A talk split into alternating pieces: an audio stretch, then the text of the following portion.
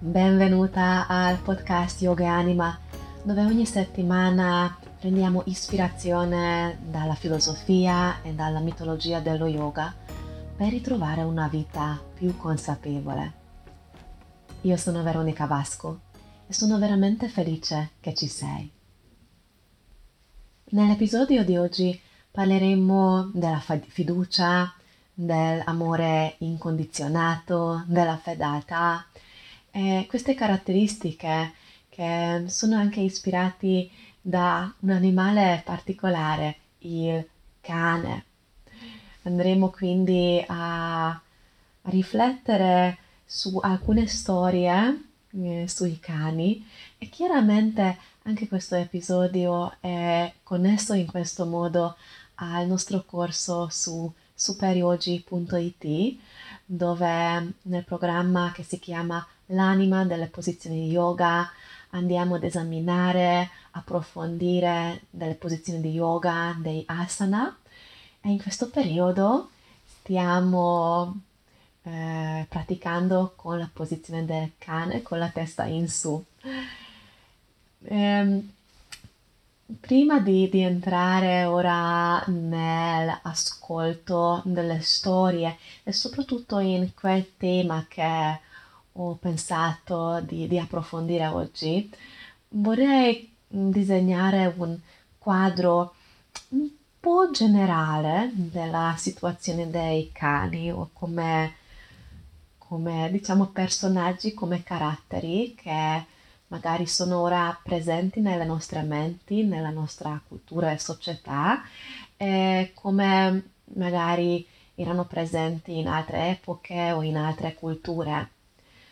Una cosa interessante, magari di questo entreremo più in dettaglio in un altro, altro episodio, ma mentre oggigiorno soprattutto chiaramente quelli che magari hanno a casa cani, che sono amanti di questi animali, ma generalmente nella nostra cultura, dal mio punto di vista, pensiamo ai cani proprio con questi termini come un amico fedele, come ehm, un essere vivente che ci accetta, ci vuole bene, come padroni così come siamo.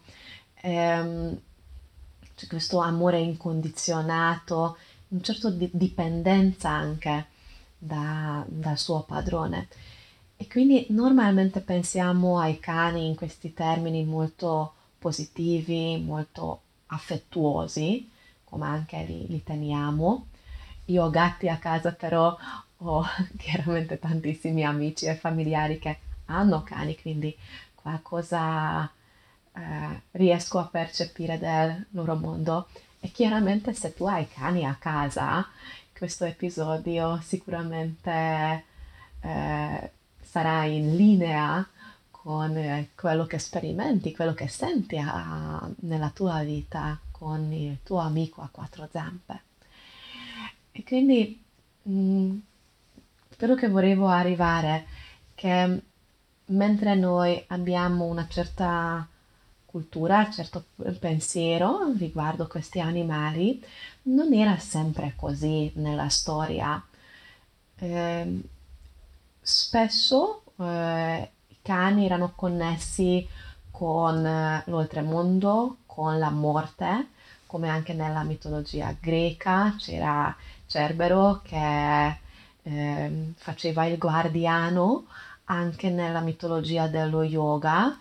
Eh, i cani eh, erano più connessi alla morte, quindi anche erano mh, mm, poco, poco amati, poco accarezzati. Finora se viaggi in India vedi che purtroppo ci sono tantissimi cani randaggi ehm, che possono creare anche, causare problemi per la gente e che chiaramente anche loro hanno una vita eh, poco bella vivendo, vivendo per strada. Quindi le storie che ti ho portato oggi, ci saranno due storie, uno della mitologia indiana mm, e l'altro della mitologia greca, per un po' fondere le culture, fondere i, i simboli, archetipi, sono un po' anche eccezionali in questo senso, perché parlano de, delle figure di, di, cani che in que, quelle, quell'antico contesto culturale, sociale, erano già considerati come amici fedeli del, dell'uomo e del nos- dei nostri protagonisti. Quindi useremo queste due storie per prendere ispirazione e portare il loro, loro messaggio, il loro simbolo in un altro piano nella nostra vita. Prima di entrare nell'ascolto delle storie, un super grande ringraziamento a tutti quelli che finora mi avete contattato, che mi avete scritto i vostri pensieri, riflessioni sul podcast. Continuate così, per favore. Potete scrivermi via email al veronica con la k chiocciola yogaanima.it, mi trovate anche su Instagram, abbiamo un bellissimo gruppo Facebook Yoga e Anima, ehm, chiaramente metto tutti questi link poi nella descrizione, quindi per favore scrivimi, fatti sentire quello che pensi, quelli che trovi ascoltando queste puntate, se hai qualche richiesta o che vorresti magari sentire nei futuri episodi. E super super grazie a tutti quelli che vi siete iscritti al canale, sui app di, di podcast e quelli che avete lasciato già una recensione su Apple Podcast. È fantastico, aiuta tantissimo la recensione per far trovare questo programma anche ad altre persone. E, um, ti invito quindi di di, di seguire il canale, lascia una recensione su Apple Podcast e chiaramente se ti piace ascoltare consiglia ai tuoi amici, manda i link, invitali all'ascolto che magari anche a loro porta un po' di più serenità ed armonia nella vita. Come sempre, prepariamoci all'ascolto trovando un momento di ascolto, un momento di consapevolezza.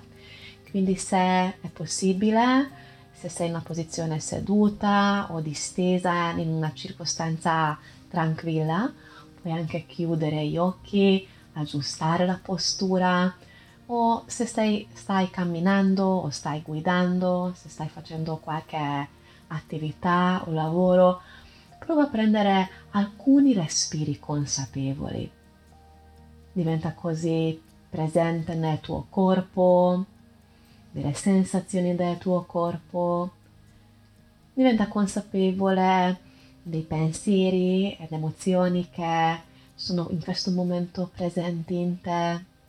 Nota anche come fluisce ora la tua respirazione, come il ritmo, la profondità, come sono le qualità dell'inspirazione e dell'espirazione.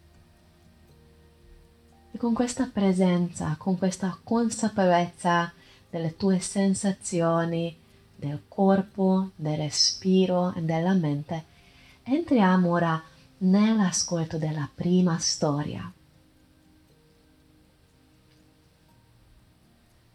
Questa storia viene dal Mahabharata, il grande poema epico indiano, dove i cinque fratelli Pandava e la loro moglie ormai sono alla, praticamente alla fine della storia. Abbiamo passato tutte le avventure, tutte le grandi avversità di, di questo, questa grande, grande storia epica.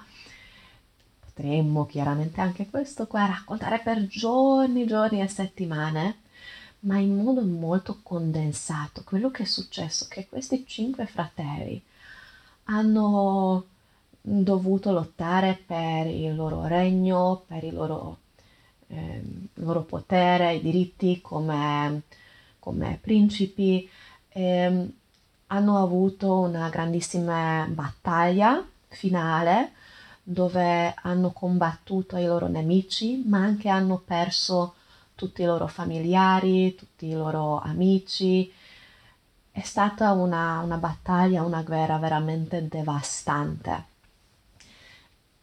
E ehm, dopo questo, questa lunga, lunga storia movimentata con questa, questo momento finale che hanno vinto, sì, però una, una vincita molto pesante anche perché veramente non è rimasto più niente.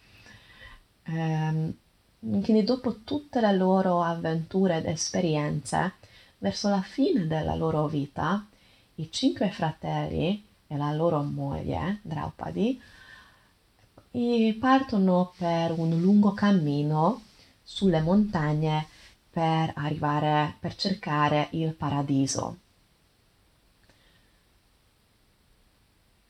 In, in questo loro viaggio molto difficile, molto faticoso, molto pericoloso anche, perché stanno salendo nelle cime, nelle montagne più alte, all'inizio eh, arriva un cane che inizia a seguirli. E quindi i cinque fratelli, la loro moglie Draupadi e il cane camminano, camminano.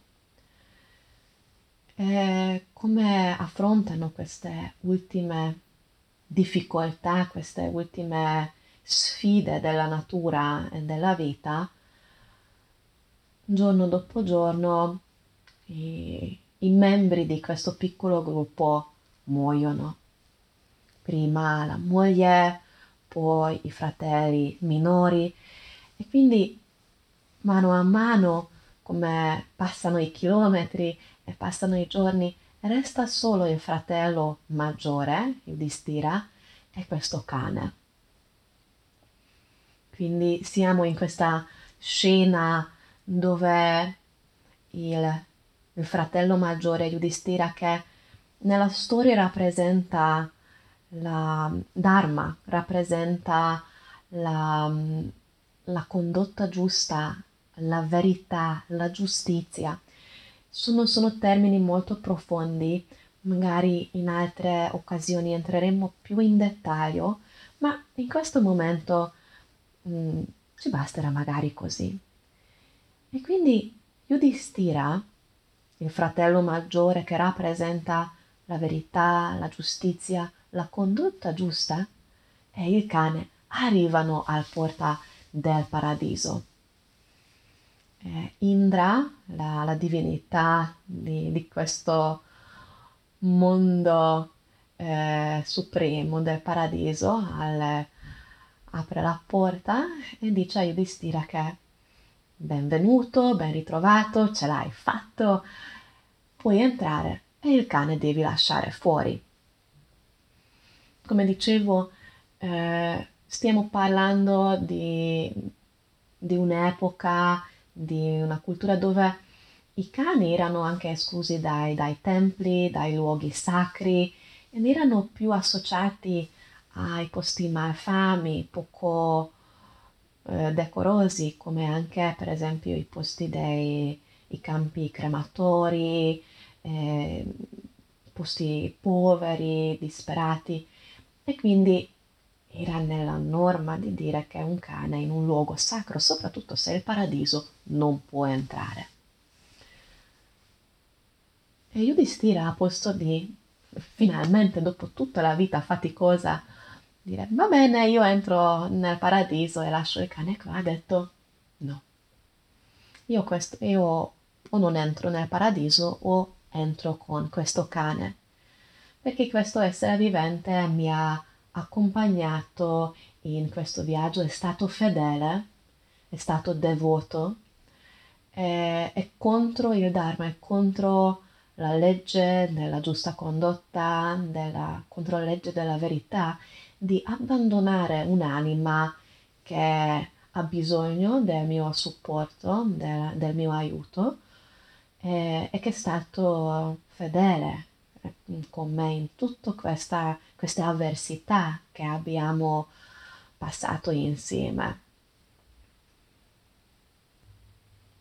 Quindi queste parole sono molto forti, molto potenti, anche perché rispecchiano quello che è un po' la figura di, di, di, questo, di questo, personaggio, di, questa figura nel Mahabharata. Quindi Yudhishthira dice, io non entro nel paradiso, resto fuori se serve, ma mi muovo solo con il cane fedele. E in questo momento magico, dopo che lui ha fatto questa ultima scelta importante, si rivela che il cane che l'ha accompagnato è stato proprio Dharma, la divinità, la rappresentazione, il Dio della, della verità, della giustizia, della giusta condotta.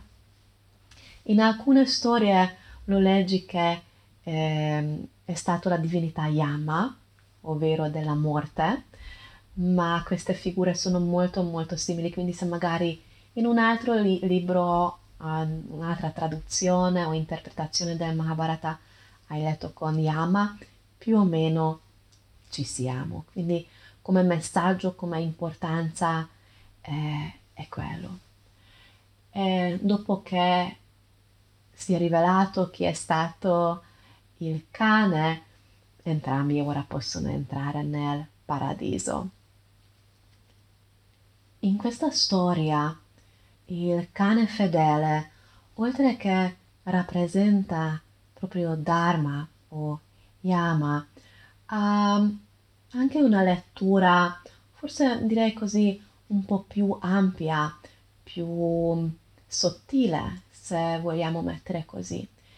In alcuni testi dicono che in questa forma il cane rappresenta anche una caratteristica mh, mm, di noi stessi, quella parte che sempre cerca, sempre alla ricerca di, di ritrovare la connessione con la vita, con ritrovare il senso della vita, della propria anima. Quindi una fedeltà che ci connette con la nostra interiorità più profonda, ovvero per, per quelli che eh, accogliete più quel pensiero che ci tiene connessi o ci mantiene fedeli a Dio o se vuoi così all'universo.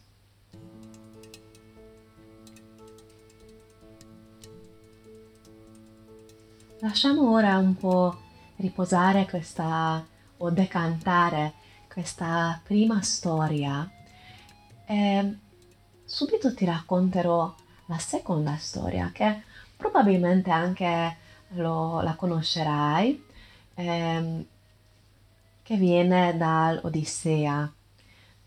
Tutti abbiamo letto, studiato l'Odissea, ma forse dopo un paio di anni di, di studi questi ricordi si sbiadiscono, quindi spero che avrai piacere di ascoltare la storia del cane di Ulisse.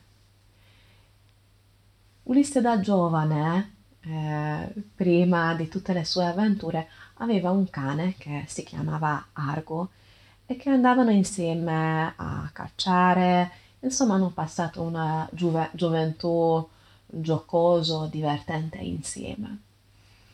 Dopo il suo lungo viaggio, dopo vent'anni, quindi siamo di nuovo alla fine della, della storia, dopo vent'anni, quando Ulisse è tornato ad Itaca, eh, si è mascherato per un mendicante per non essere riconosciuto, il, ehm,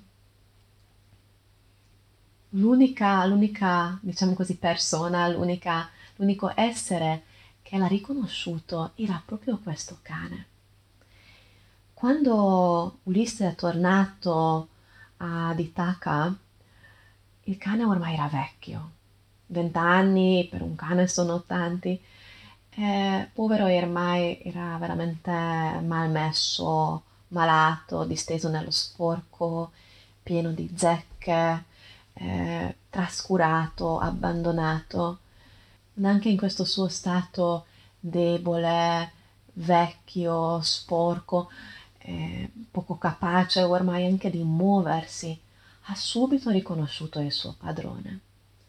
E quindi ha, ha corso di lui, gli ha fatto le feste, proprio usandole chissà dove, ha ritrovato le, quelle, quelle gocce di energia, quella forza che gli ha permesso di esprimere questa felicità e questa gioia di ritrovare il suo vecchio amico. E quindi come l'unica anima che ha riconosciuto Ulisse al suo rientro, al suo ritorno, questo cane che scodinzolava saltellava nella sua vecchiaia, nella sua, diciamo così, povertà, ha abbandonato la vita così nelle braccia del suo amico, abbracciando Ulisse che Argo ha lasciato la vita e è morto. Ulisse quindi ha lasciato una lacrima per, per la commo- eh, come era commosso dall'amore del suo amico. Ehm, è una storia commovente, una storia che, che ci tocca veramente. L'immagine di, di questo cane, di, di questo amico fedele che ha aspettato tutti gli anni il suo padrone, che l'ha riconosciuto e che ha aspettato per abbracciarlo prima di abbandonare questo mondo.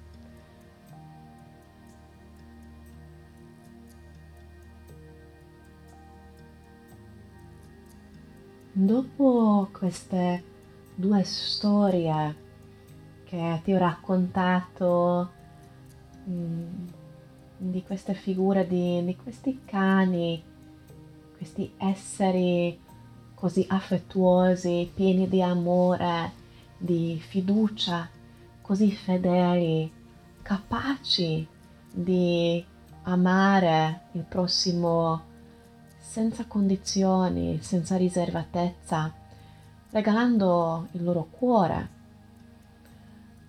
camminando nelle difficoltà, condividendo le avversità della vita o aspettando per il momento giusto di rivedersi. Dopo queste storie così belle, così toccanti, che è facile forse anche a sentire, da immaginare, trattando di, di animali, di esseri viventi così vicini a noi. Ora ti invito a riflettere su un altro aspetto, prendendo, prendendo l'onda, prendendo il flusso, l'energia di queste storie. Domandati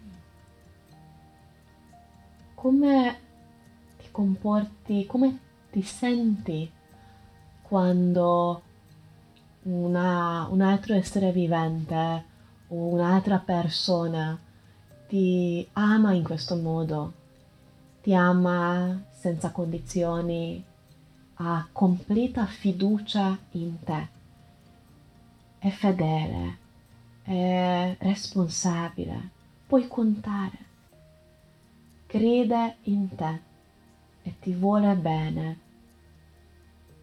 con tutto quello che sei. Come ti senti quando incontri un amore, una fiducia così profonda? Non deve essere per forza di una persona, ma magari mm, lo, lo conosci allora da da un cane o da un altro essere vivente.